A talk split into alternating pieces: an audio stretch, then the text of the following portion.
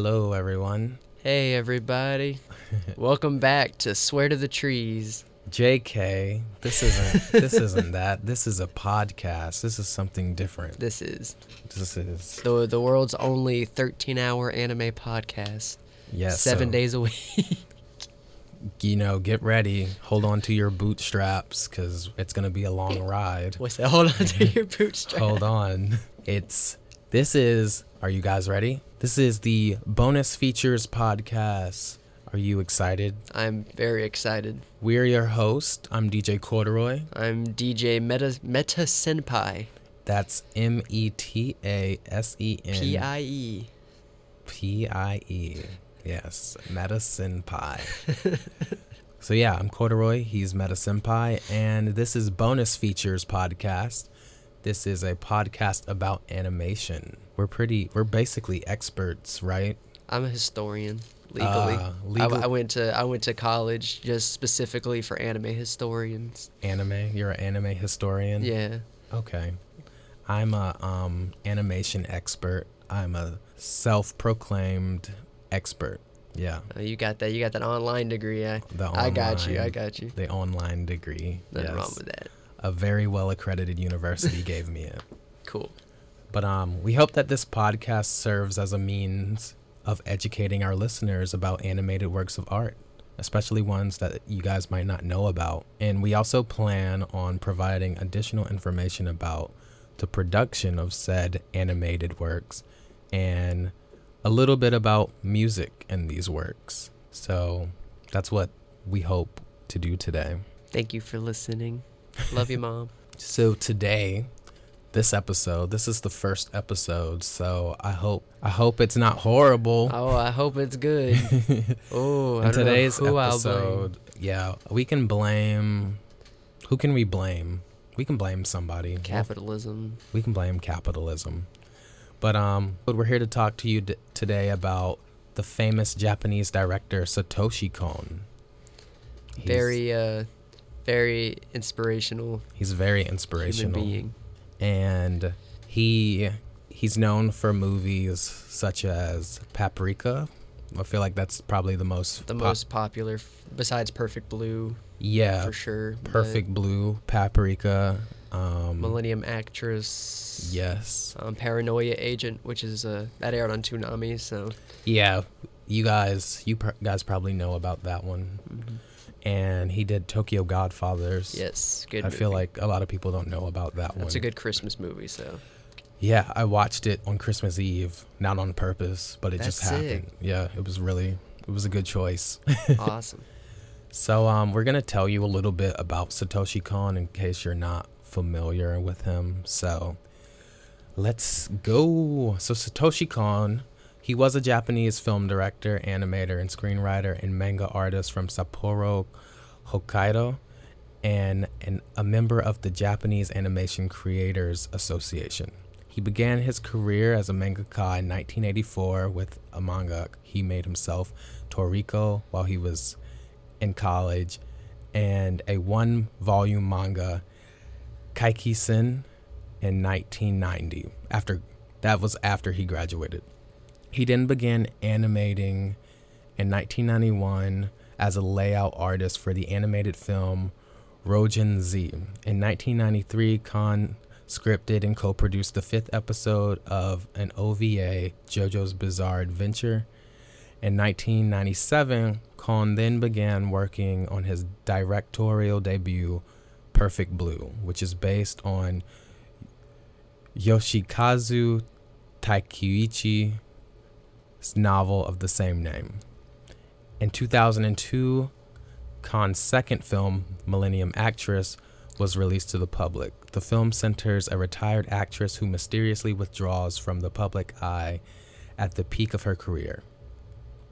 In 2003, Kon's third work, Tokyo Godfathers, was announced, and the film centered on a trio of homeless persons in Tokyo who discovered a baby on Christmas Eve and set out to search for her parents. Tokyo Godfathers cost more to make than the previous two films, with a budget of approximately 300 million yen. It's about three million U.S. dollars. You are my human calculator. currency converter. Human currency converter. Thank you. And that movie centered on themes of homelessness and abandonment with a comedic touch worked in. In 2004, Satoshi Kon released a 13 episode television series, Paranoia Agent. The series was created from an abundance of unused ideas for stories and arrangements that Kon felt were good but did not fit into any of his projects. In 2006, Paprika was announced after having been planned out and materializing for several years. The story centers on a new form of psychotherapy that utilizes dream analysis to treat mental patients. Following Ohayō, a short NHK television production, Kon began work on his next film, Dreaming Machine. In 2010, Kon was diagnosed with terminal pancreatic cancer. Given half a year to live, Kon chose to spend the remainder of his life in his home. That took a very sad turn. Yeah, unfortunately. unfortunately. But his legacy lives on. And here we are talking about him now. yes. Today we're going to talk about Paprika and Perfect Blue and just like how weird these movies are, but also why you should watch them. So I guess we'll start with Paprika. Right? Is that what you want to do? Let's can start, with start there. Paprika. Okay. Um Because that's the most, that's the one uh, I watched more recently. Yeah, we watched it like last week. Mhm. So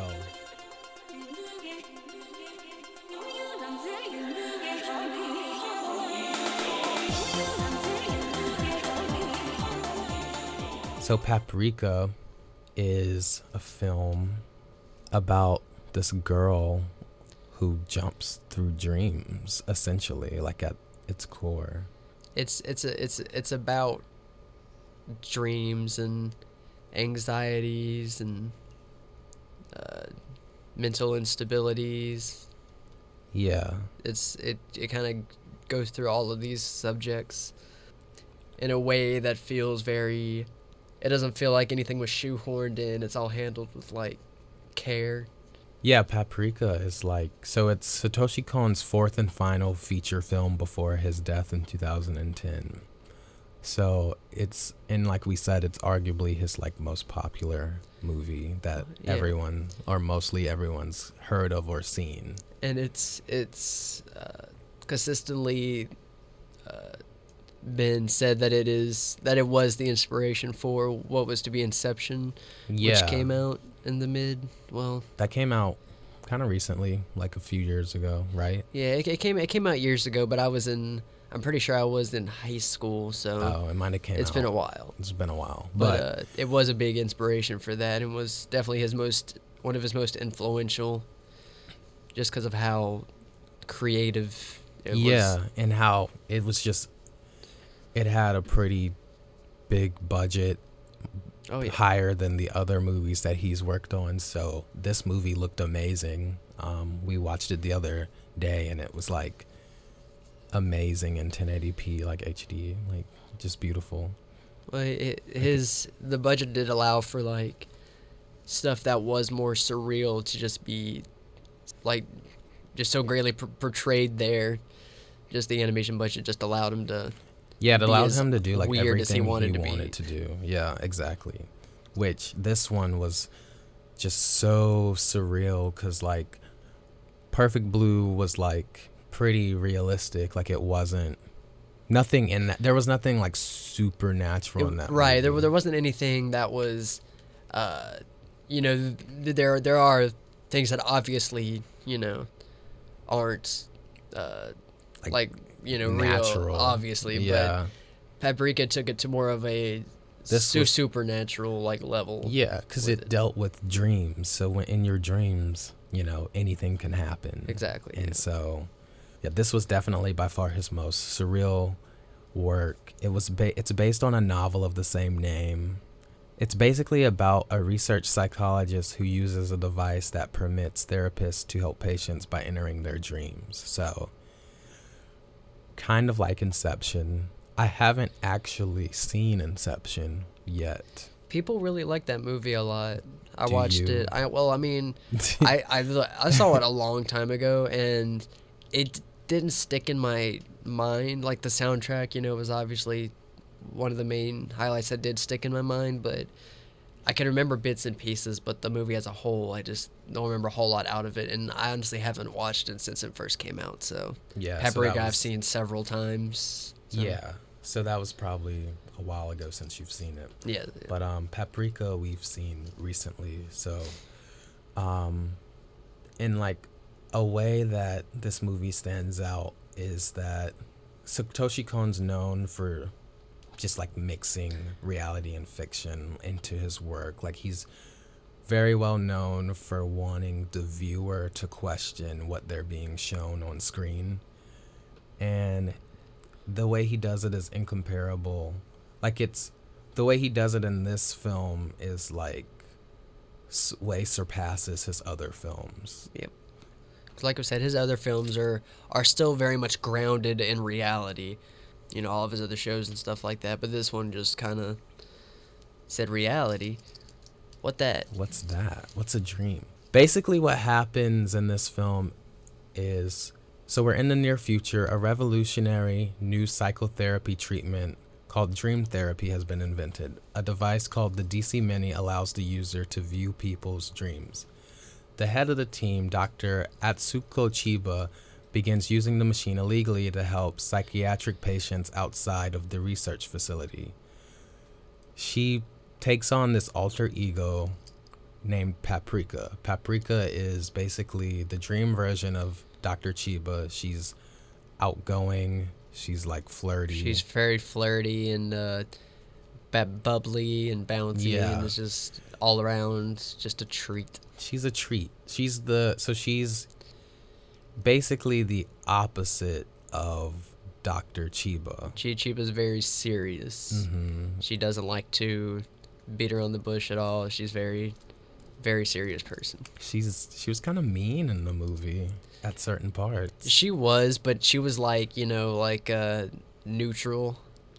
Yeah, she was very like, Like, she- pragmatic and like matter of fact. and and she, she just liked to call to, to call out like hmm anytime someone did something stupid or you know somebody was doing something that they weren't supposed to be doing she would just call them out on it like yeah. wow you're an idiot Yeah, like she was good at that. So she has this alter ego named Paprika, and Paprika is a sentient persona that she assumes in the dream world. And so, for the film, the main conflict happens when the DC Mini is still unfinished at this point. It's a beta version, and there's no access restrictions. This allows anyone to enter any other person's dreams if you have the device. So clearly, this poses grave consequences if they get into the wrong hands. And spoiler, just kidding. No, not a spoiler. They're stolen. They're they're in the wrong hands, obviously. and and the real the real issue is is not just that they can enter dreams it's the projecting other people's dreams into other people's noggins yeah yeah, and so and that's then that's the main issue and conflict is some kind it's like a type of like dream terrorism you could just completely invade someone's dream, but then you can also take someone's dream and like sh- while while someone's wide awake just there there's a dream for you yeah, you think it's real life. Yeah. You think that it's real life, Be- because it's so seamless. Like when you when when something gets into your head like that it's not like all of a sudden it's like oh i'm in a i'm in a dream now. No it like yeah. it seamlessly blends together so you just at first you just don't realize. Kind of like you a, just think this is a weird situation but it's kind of like a daydream like you're daydreaming. Like Yeah. you always kind of snap out of your daydream and you're like oh crud like was, was i really just staring at i was just staring at this you know this board while my teacher was talking but i completely forgot that my, i was here and that my teacher's talking. I thought i was like flying through the through space on a nimbus cloud they totally something. they totally called me out to Yeah. Now everyone's laughing at me. Now, now this is horrible because people are throwing things at me now and making fun of me. What high school did you go to?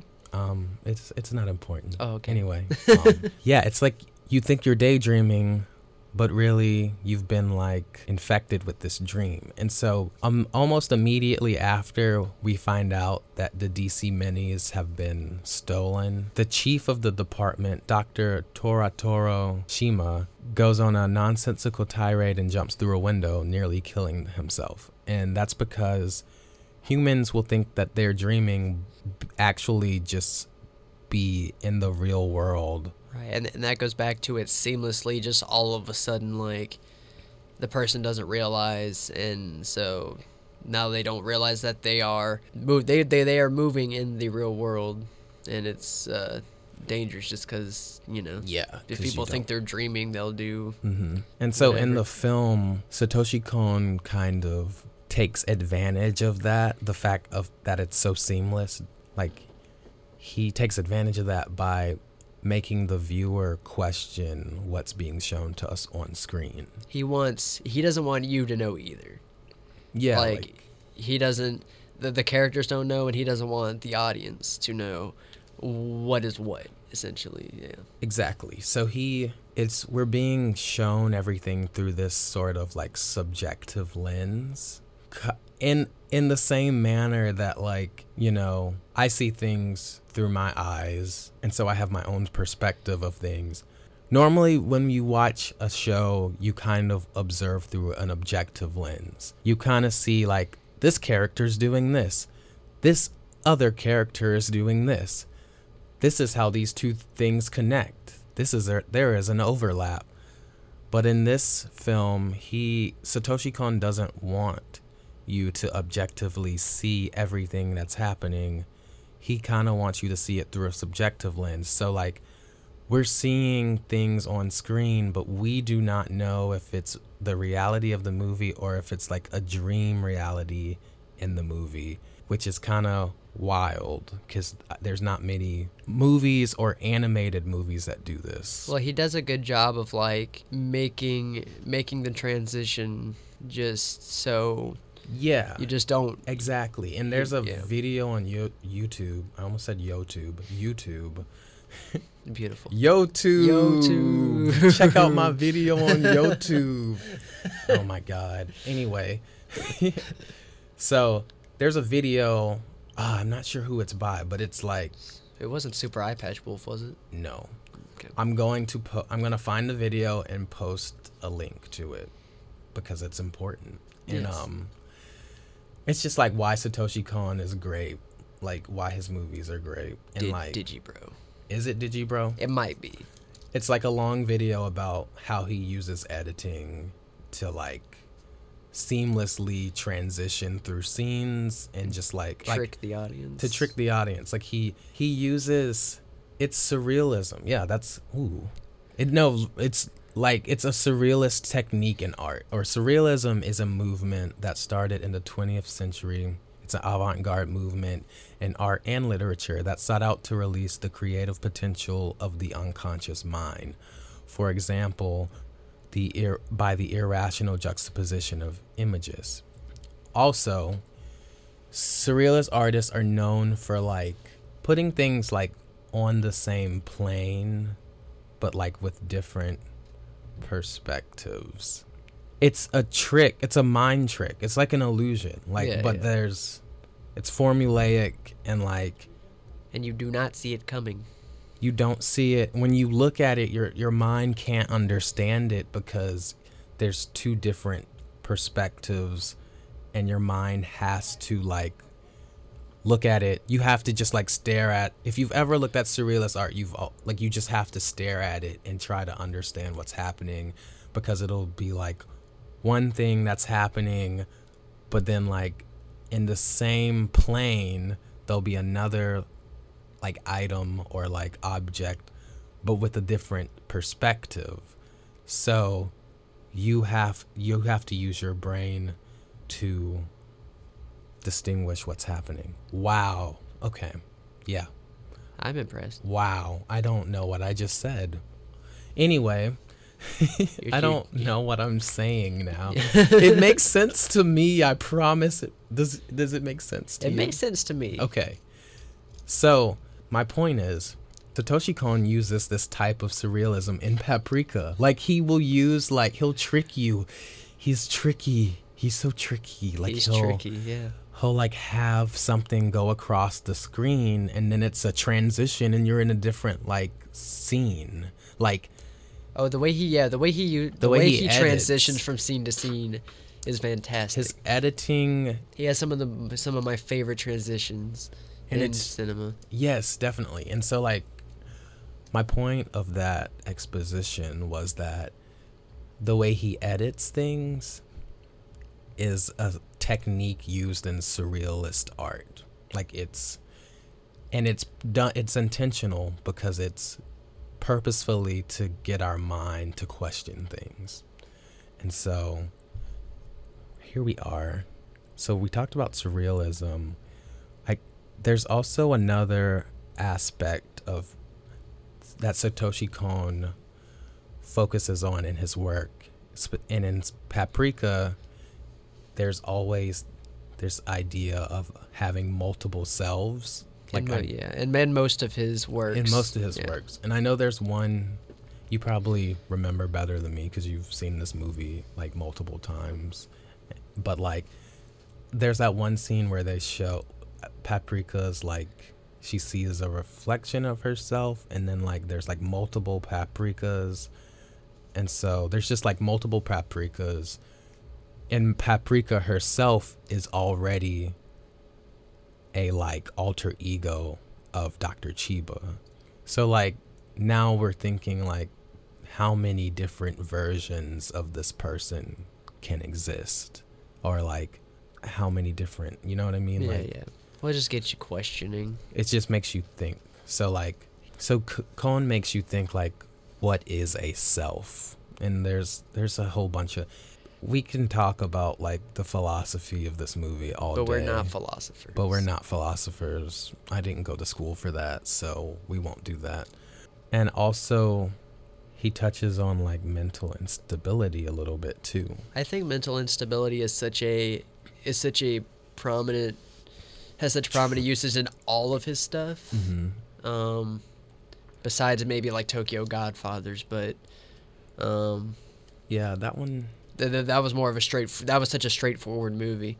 Um, Yeah, there wasn't like any like, oh, like is this real? Like, right. That, that was all. of, That was all very grounded in reality. That really. wasn't- that wasn't anything crazy. But in Paranoia, Agent, Perfect Blue, and Paprika, all three of those works all use men- mental instability to have the audience question what's actually is this actually happening or is this just a figment of this character's imagination Yeah, and like using mental health as a how their mental health affects their perception perception and sanity.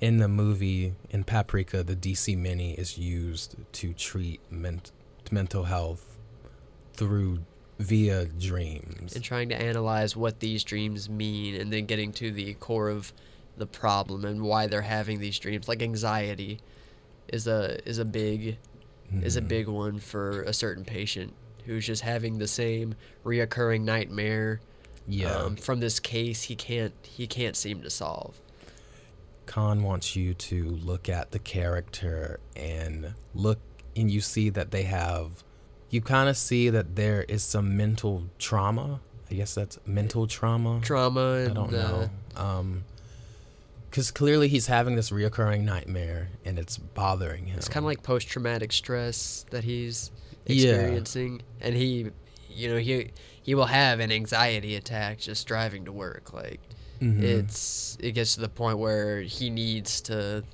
They're willing to use that uh, the DC Mini and everything to help figure out what the deal is, essentially.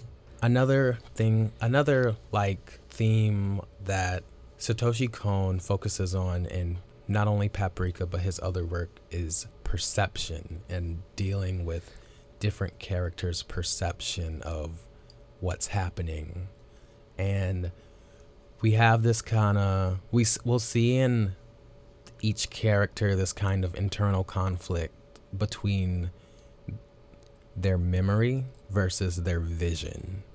We see that in Paprika um, between a few characters, Right. mainly the character that we were just talking about that has the reoccurring nightmares. Yes. We find out that there's his vision or his dream vision, what he sees in his dreams.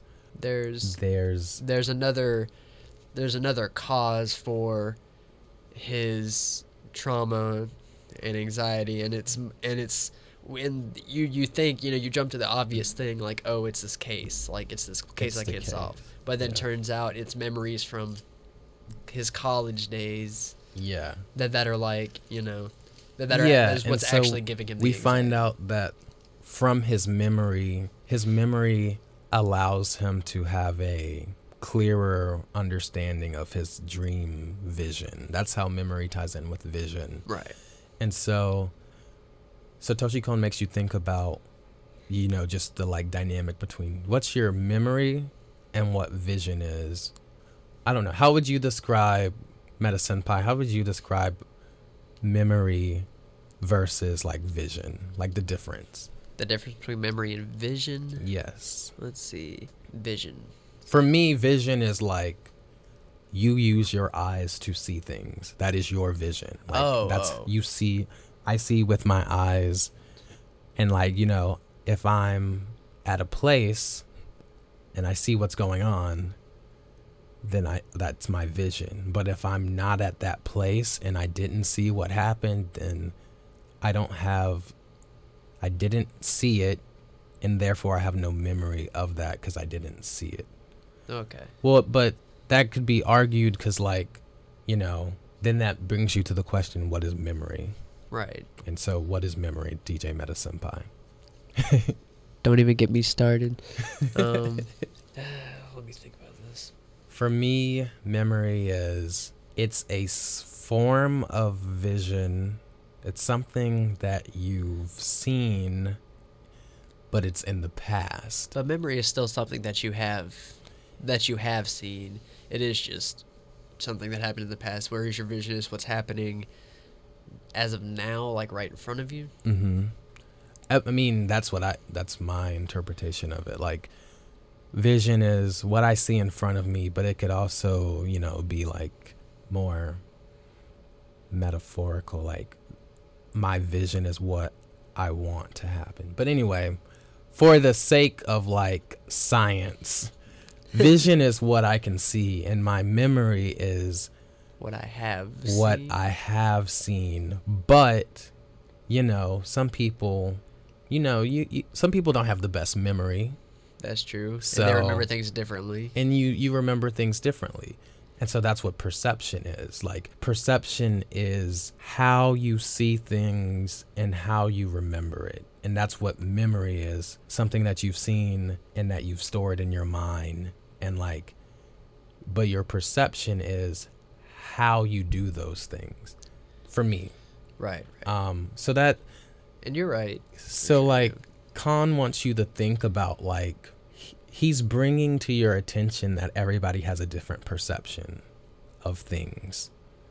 And so that that he this is huge in the movie that we're going to talk about now, Perfect Blue. Like this is huge in this movie. It's the main. It's, It's the like main concept. the main movie. concept of it. between between trauma and anxiety, Yeah. memory versus.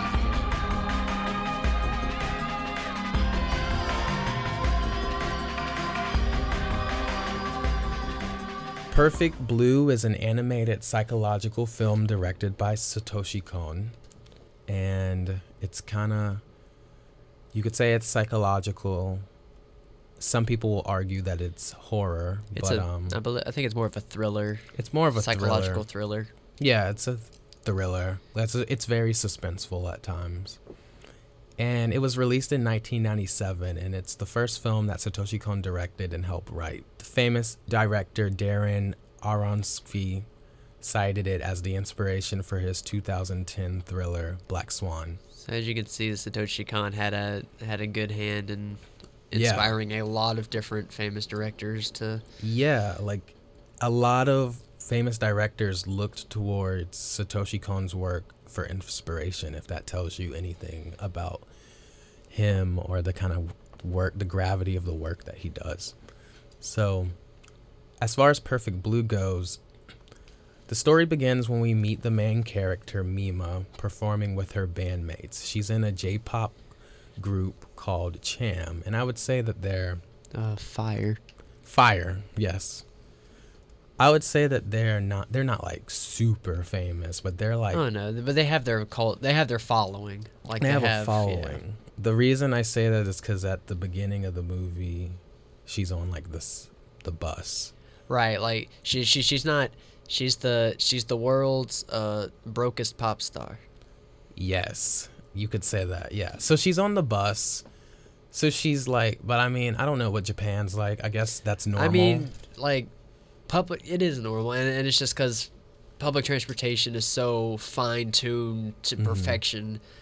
Who the heck needs a car when when the bus is when the buses be, and the and the transit system are all so good and run so punctually, you don't, you know. yeah, like why would you ever drive when you can just, you know, And and it shows in her apartment as well because she still lives in a very small a cramped very apartment, a one bedroom, very small apartment. But that's Yeah. but that's the kind of housing that's that's, that's there. just yeah. So that's why I say like she's not like super famous, but she's relatively famous. So she was on the bus and like people weren't harassing her. Right, exactly. She's just No one's like following her with yeah.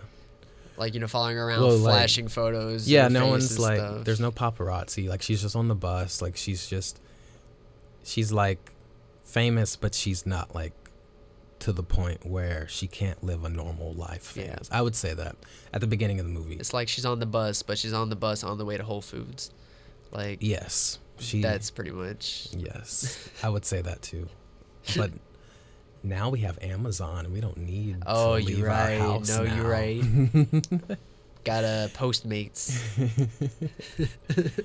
But um, so Mima is in this Japanese pop group called Cham, and they're just like a typical girl group, like '90s pop. Like the, the group. most 90s pop.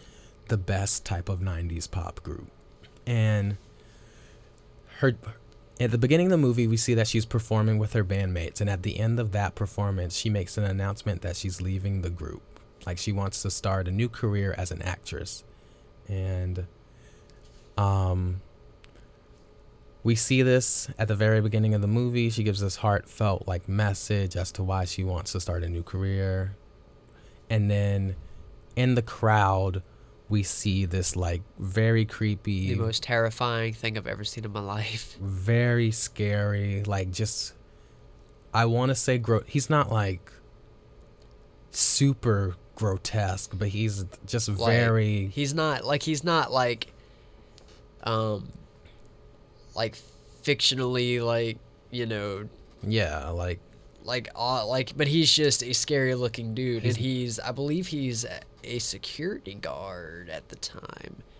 Or he's supposed to be, he? but he but you could tell he's actually a a big fan. he's a fan because the way he's looking at her when she when she re, you know announces her plan her plans to retire is he's very he's very upset about it. Yes. And so you see this creepy guy at the beginning of the movie. He's in the crowd. She makes this announcement. And so he's like clearly, visibly un- upset. Yeah, he begins to stalk her basically. Oh yeah, Yeah. The, yep. He begins to stalk her. Um, so she she begins to receive threats. She receives like a fax that's like it said something in Japanese. I don't remember what it said, but it was like it was a threat. Yeah, it was the a threatening fax.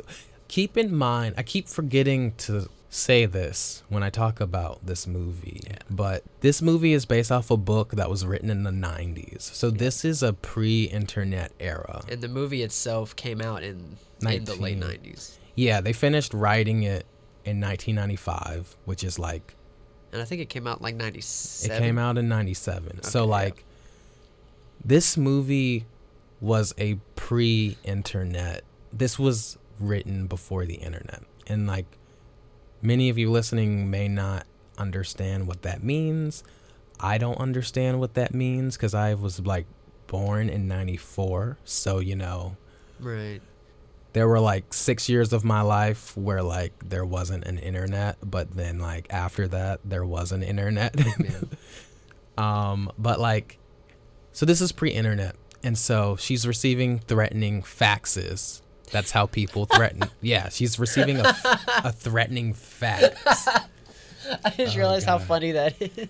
It's like then she also received a threatening letter Bringing it back. Well, she she received a letter at her studio or her, like her place, at, at her her at job. yeah, at her And job so- essentially. Which But she didn't open it. Someone else opened it, and the letter exploded. It was a bomb. and injured and injured the guy who Yeah. did open it. Yes. So someone's trying to hurt her, and also, like I said, this is pre-internet. So Eh, eh, Mima yeah. has a online blog, essentially.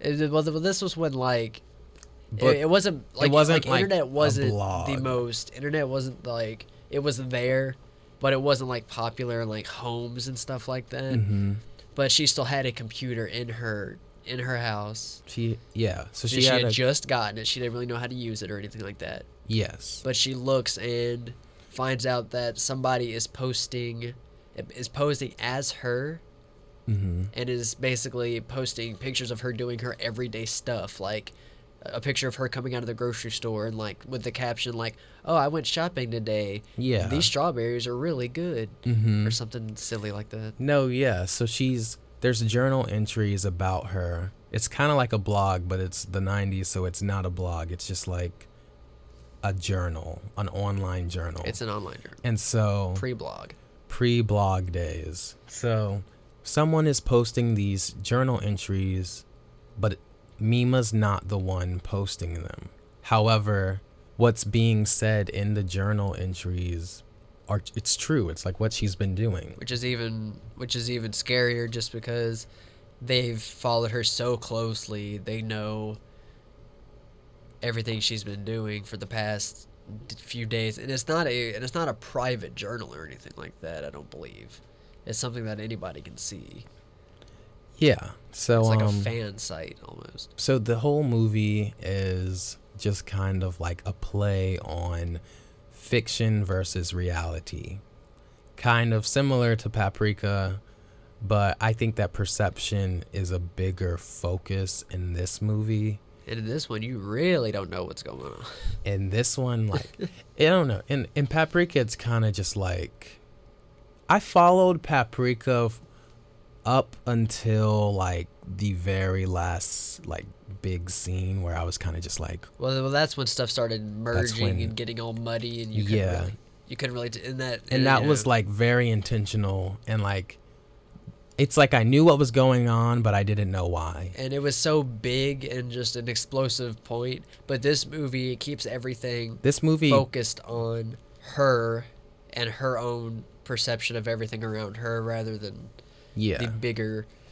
And for me in this movie, it was much, much, much harder to figure out what was fiction and what was reality. Right. For the for the viewer. Just as the as the stalking gets worse and as she starts feeling, you know, her Cham starts doing well without her, and after she's feeling some type of way about that, she's starting to. F- it starts to get worse. Like she starts to not be able to tell herself what she's doing, and Yeah. she know, she'll wake up in random spots. Like she'll wake up in her bed when she was just outside doing something. Like Yeah, like so she's definitely there's definitely some um, some form of like trauma. Or, she's losing anxiety. like her grip on reality and as the viewer of this movie we understand that she's losing her grip of reality because as the viewer we are very disoriented when like with the scenes and the transitions and that's not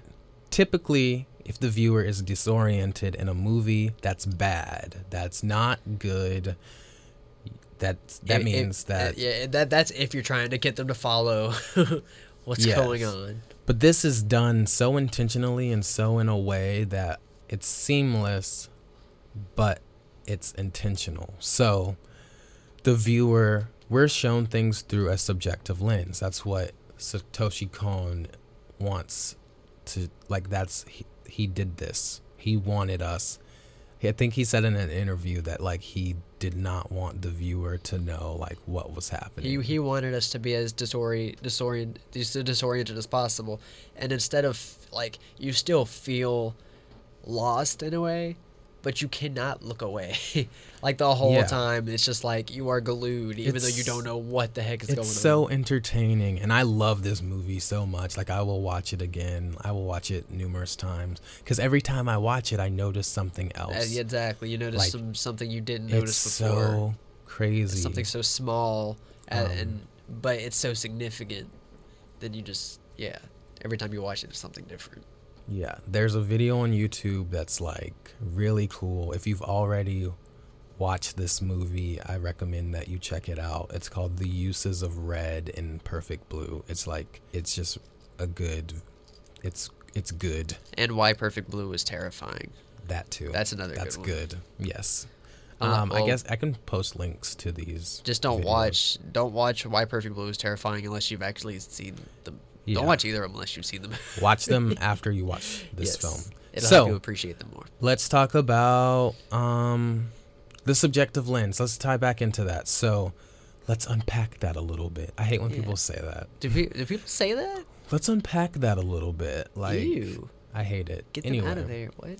so um the subjective lens is shown when like we said like we talked about her blog so we are shown that there is a blog and mima's looking at the blog Right. and we know by her reaction to it and by just by like seeing her that she has not been posting on this blog No, she is not. however she'll check it like daily or weekly probably weekly because you know the 90s And, and freak herself out. and it she'll be freaked out because it'll be like i got on the i t- i did this today and this is what i did today and then i went here It's followed to a T. to like so so detailed like very detailed. Like my current self couldn't be this detailed and i have the technology at my fingertips. Like they went out of their way to not only stalk her but to like post about it online in the 90s that's Do you know dedication how hard that is? that's dedication Someone needed right a there. long, long cable to do that. you need like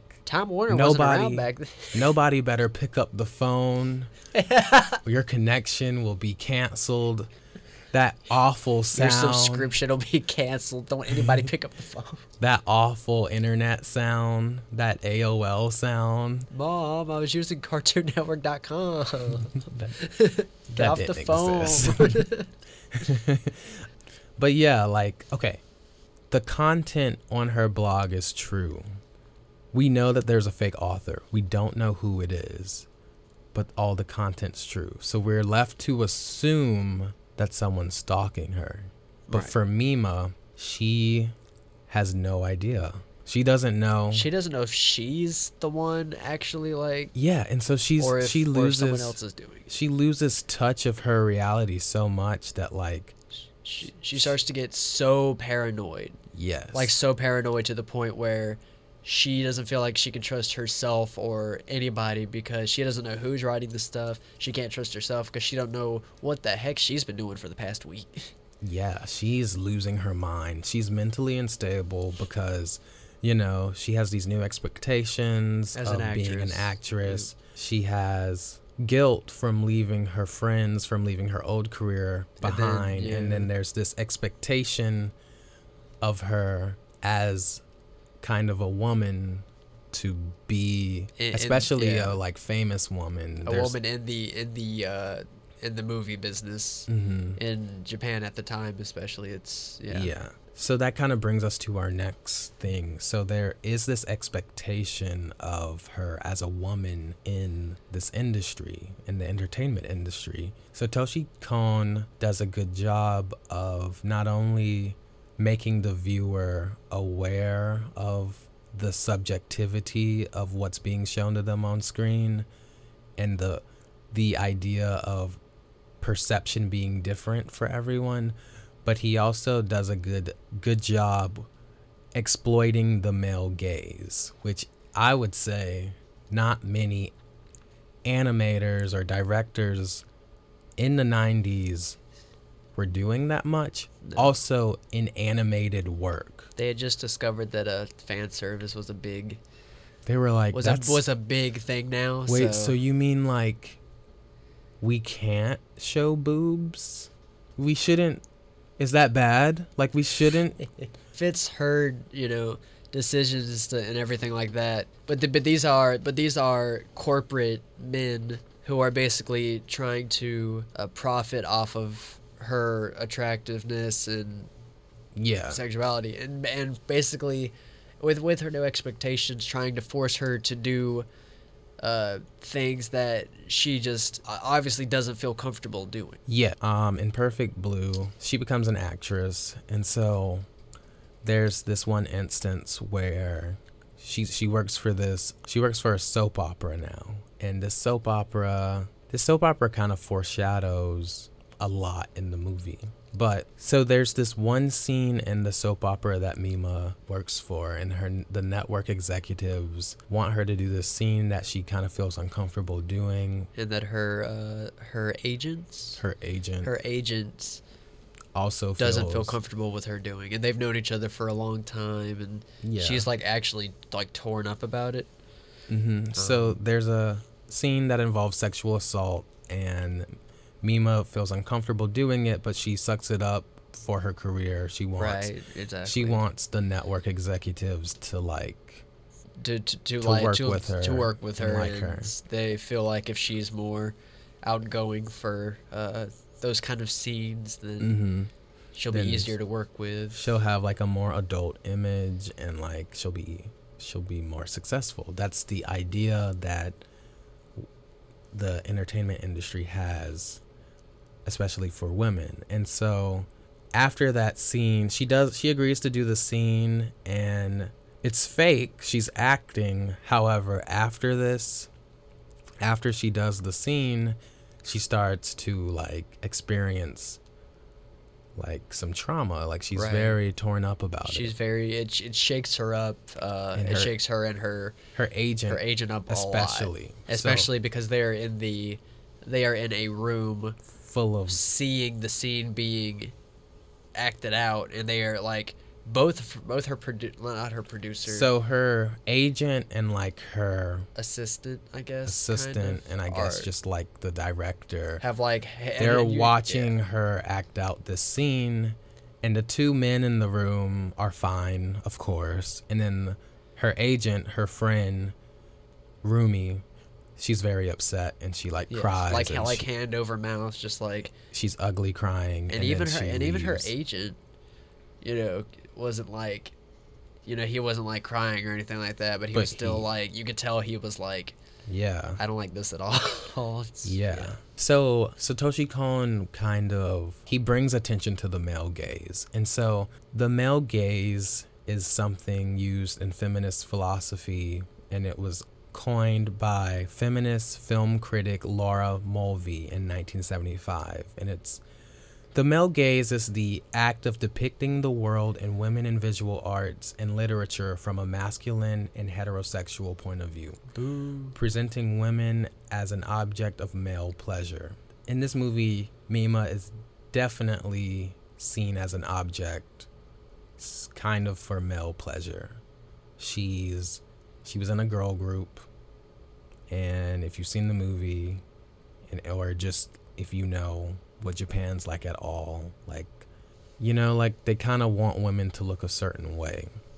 and and, and it's that. something like it, it's something that's like has been embedded in the like like nowadays it's starting to you know more women are focusing on uh, careers and everything like that because Japan has been behind on that on the whole uh, feminine equ- equality and everything. Well I say equality but they basically just women's rights to be able to do what the What heck they they, want, want. rather than fitting into that mold of you get married at 20 something and you have kids and uh, but back but back then specifically it was still they were still very behind and like Yeah, and they so were supposed to fit a certain role Yes. And so women in the entertainment industry, such as Mima, she was always shown as like an object specifically from like a masculine and heterosexual point of view. So when she was in a girl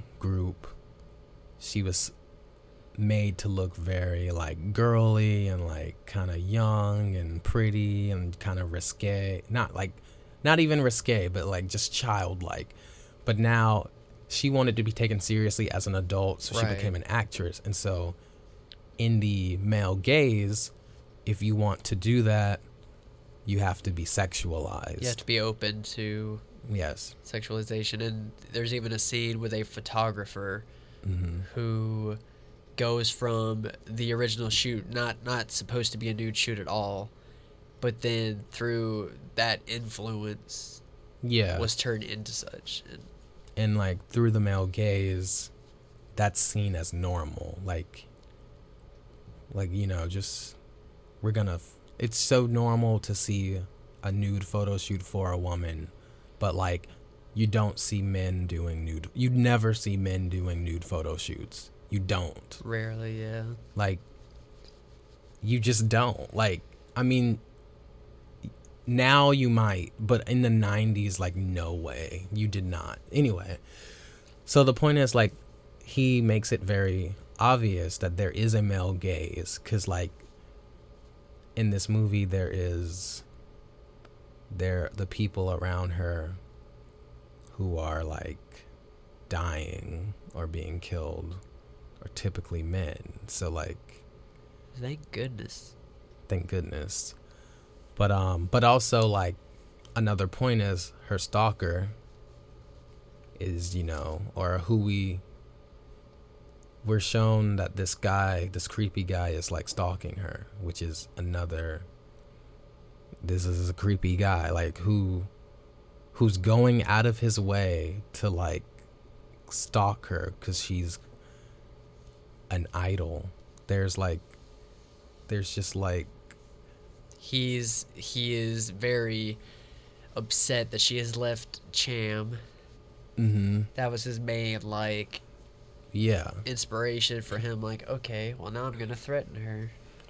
Yeah, and that's another like male thing to do. Like, oh, I'm upset because you like I don't know, I don't ever it's always a male that's upset about a woman doing something. It's never like a woman who's like, I'm gonna stalk you because you didn't do this. Like it's always a it's just typical. And this happens all the time. Like people you know, I never hear of like a if I ever hear of like a woman stalker, it's usually like comedic. Like, you know, it's never like it's never for me I've never seen in a in a movie, in a film, I've never seen like a woman stalker. Or an anime. That's a an anime. or it's, a, it's a it's a comedy. It's kind of a comedy trope. It'll be a com yeah, it's like a comedic trope. Like if it's a woman and she's a stalker, but it's a very very very serious thing for there to be like a male stalker. And I think Satoshi Kon wanted to like focus on that in the relationship with the idolization of celebrities in Japan. They literally call their celebrities idols. That's Yeah. the word that they use for celebrity in Japan is idol.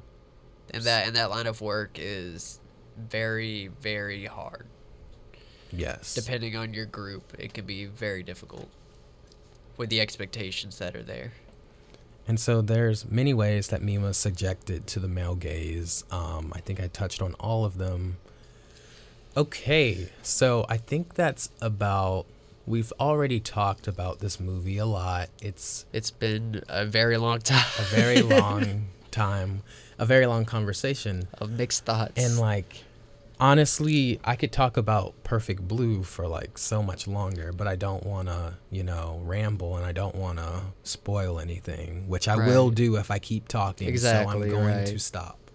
Reason like you should definitely check out both of these movies if you are a fan of animation, if you are a fan of great storytelling and even if you don't like anime, which I understand that it's not everybody's cup of tea, these movies are so uh, far away from what people consider to be like typical anime fare. They are. That you would enjoy. You would enjoy it regard. Like I guarantee you, it, even if you don't like cartoons, I would recommend watching these if you're a fan of any kind of psychological thriller. If you're into movies like Joyride or something like, yeah. I just I recommend it. I agree. Like this isn't typical. When you think of anime, like I promise you, you will not think of these movies because it's almost like not anime. Also, they're dubbed. They're dubbed in English, and it's not bad. Like it's a. It's really not bad. They're they're both they're both good dubs. Um, It's great you, voice so acting for English. A That, that's lucky for you if you cannot read subtitles. Uh, yeah. which I some know people. a lot of people who can't. some stand it. people hate subtitles, and I I don't prefer them, but I'll do it if it's like in a language at this I can't understand. at this point, I do prefer them mainly because I'm saying in a Like, in a language I can't understand. Yes. like like like voice acting is so is taken so seriously in Japan. Like voice actors get paid more than anybody on the production staff. Really? Yeah, because the amount of training and emotion that wow. they yeah, it's I actually didn't know that actually. Yeah, if you ever listen to like a Japanese like just Japanese people talk in an anime, it's like the difference is ridiculous. I know so they that's why. definitely put a lot into it. Yeah. I feel like more than American. And, and there's a lot more money put to be put into it as well wow. in Japan. I'm gonna be. It's not taken actor. seriously here in America. Yeah, like I feel like if you say you're a voice actor here, like You know, unless, unless you're in a Disney film or Pixar or something. no one like- cares. Yeah. Yeah. Yeah. exactly. So check out these movies. Um, Perfect Blue and Paprika. We will. We have more to come, more podcasts to come. This is episode one. Yep. This is our first time doing this, so I hope you guys have enjoyed it. It will it will get better as we go and we start to get a rhythm going. And yes, This may have been a little rambly, but it's you it kind of got thrown. We kind of got we even th- didn't have that long to prepare for it. well, we got thrown a lot of curveballs, and I mean, I guess that's what happens when you use technology and like media. But like, we got thrown like, like just Five curveballs Five- like, trying to just within the span of an hour. like, oh my god, I need to stop yelling. so. Thank you all for listening. Um, this is Bonus Features Podcast with DJ Corduroy. And DJ Metasenpai. Yes, and I want to say thank you to WUSC FM for allowing us to do this. Thank you to the University of South Carolina student media organizations for allowing this podcast to exist. Um, shout out to our multimedia directors, George Wassel and Luke Baker, and um, our I don't know your title, but I want to give you a shout out anyway to Sydney Patterson. She is the social media rep. I don't. She's she's she's awesome. She's up there. She's up there. She's awesome. Thank you. Um, yeah, that's it. Keep it locked and listen for the next episode. Thanks. Bye. Bye.